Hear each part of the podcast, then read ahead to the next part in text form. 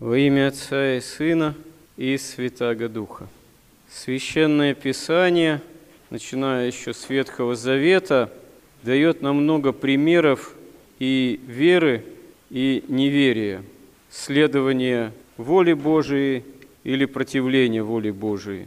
Причем, как мы видим, это начинает происходить еще в ближайших потомках Адама и Евы, когда Авель по воле Божией приносит жертву Богу, а Каин в противоречие с волей Божией действует, и даже несмотря на то, что Господь его предупреждает об этом, убивает своего брата и становится изгнанником на этой земле, родоначальником ветви каинаитов, которая, оказывается, погублена вся телесно великим потопом, но воскресает в духе противления Богу, которое потом в Ветхом Завете мы видим много примеров, как строительство Вавилонской башни и само противление грядущее Израиля воле Божией. Это именно стремление к обратному в отношении того, что Бог хотел бы.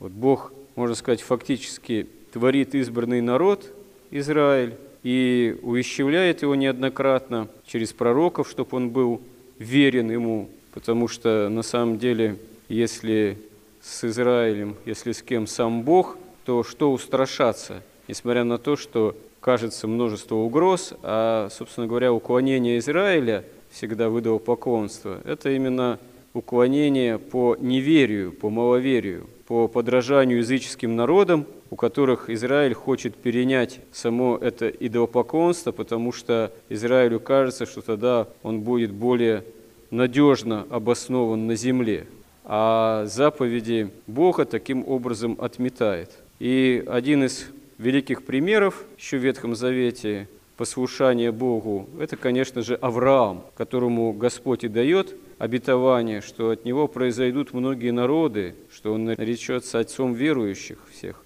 и что цари от него произойдут. И Авраам действительно находится в послушании у Бога, несмотря на то, что Господь ему повелевает выйти из Халдеи, из Вавилона, от родственников своих и следовать совершенно иным путем. Тогда бы можно было бы сказать по отношению к происходящему нецивилизационным. Аврааму повелевает Господь уйти в дикие пределы, в землю обетованную, которую населяют хананеи, фактически народы тоже языческие, но в отношении к вавилонской цивилизации гораздо более примитивные.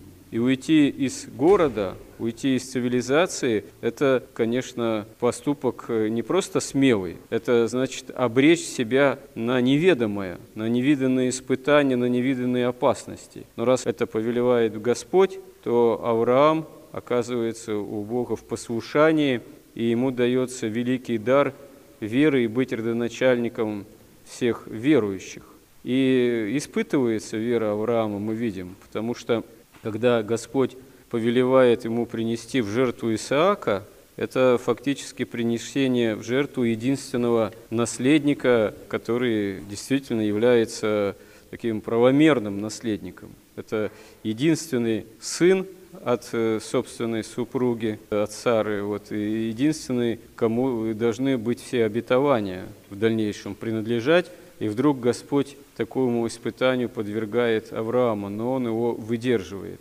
И вот это пример, вообще история Израиля, история пророков, история Авраама и его потомков, это пример именно испытания веры. Насколько Израиль могут в вере устоять, независимо от тех или иных внешних обстоятельств. Это пример и для христиан, для нас, потому что мы часто оказываемся обуреваемы какими-либо смущениями, страхами вот, за собственную жизнь, за собственное будущее, за будущее там, детей, внуков. Вот, в современном мире тоже достаточно нестабильным, хотя и кажется, что этот мир – это как раз-таки воплощение многих цивилизационных благ, многих плодов научно-технического прогресса. Но на самом деле эти плоды все эфемерны, как бы мы к ним не были привычны. Вот. Какими бы мы гаджетами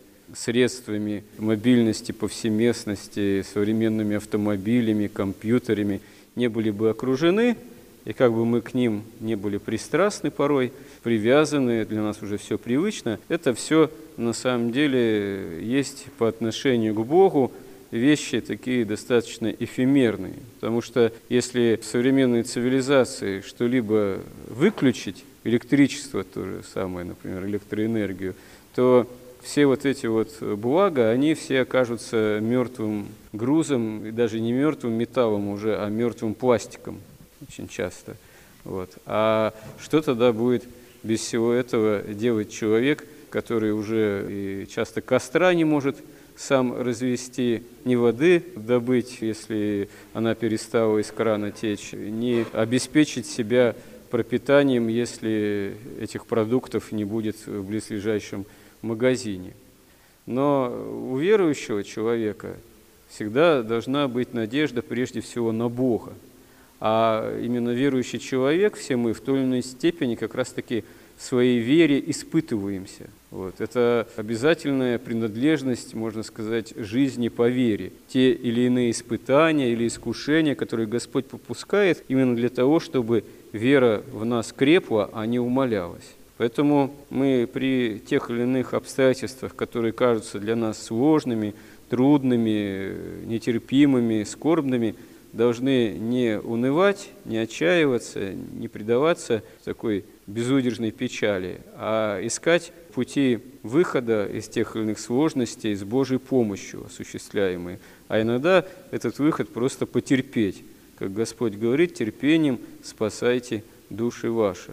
И терпение ради Христа – это одно из таких действительно настоящих средств жизни по вере и спасения для Царства Небесного. Помоги нам в этом, Господи. Аминь.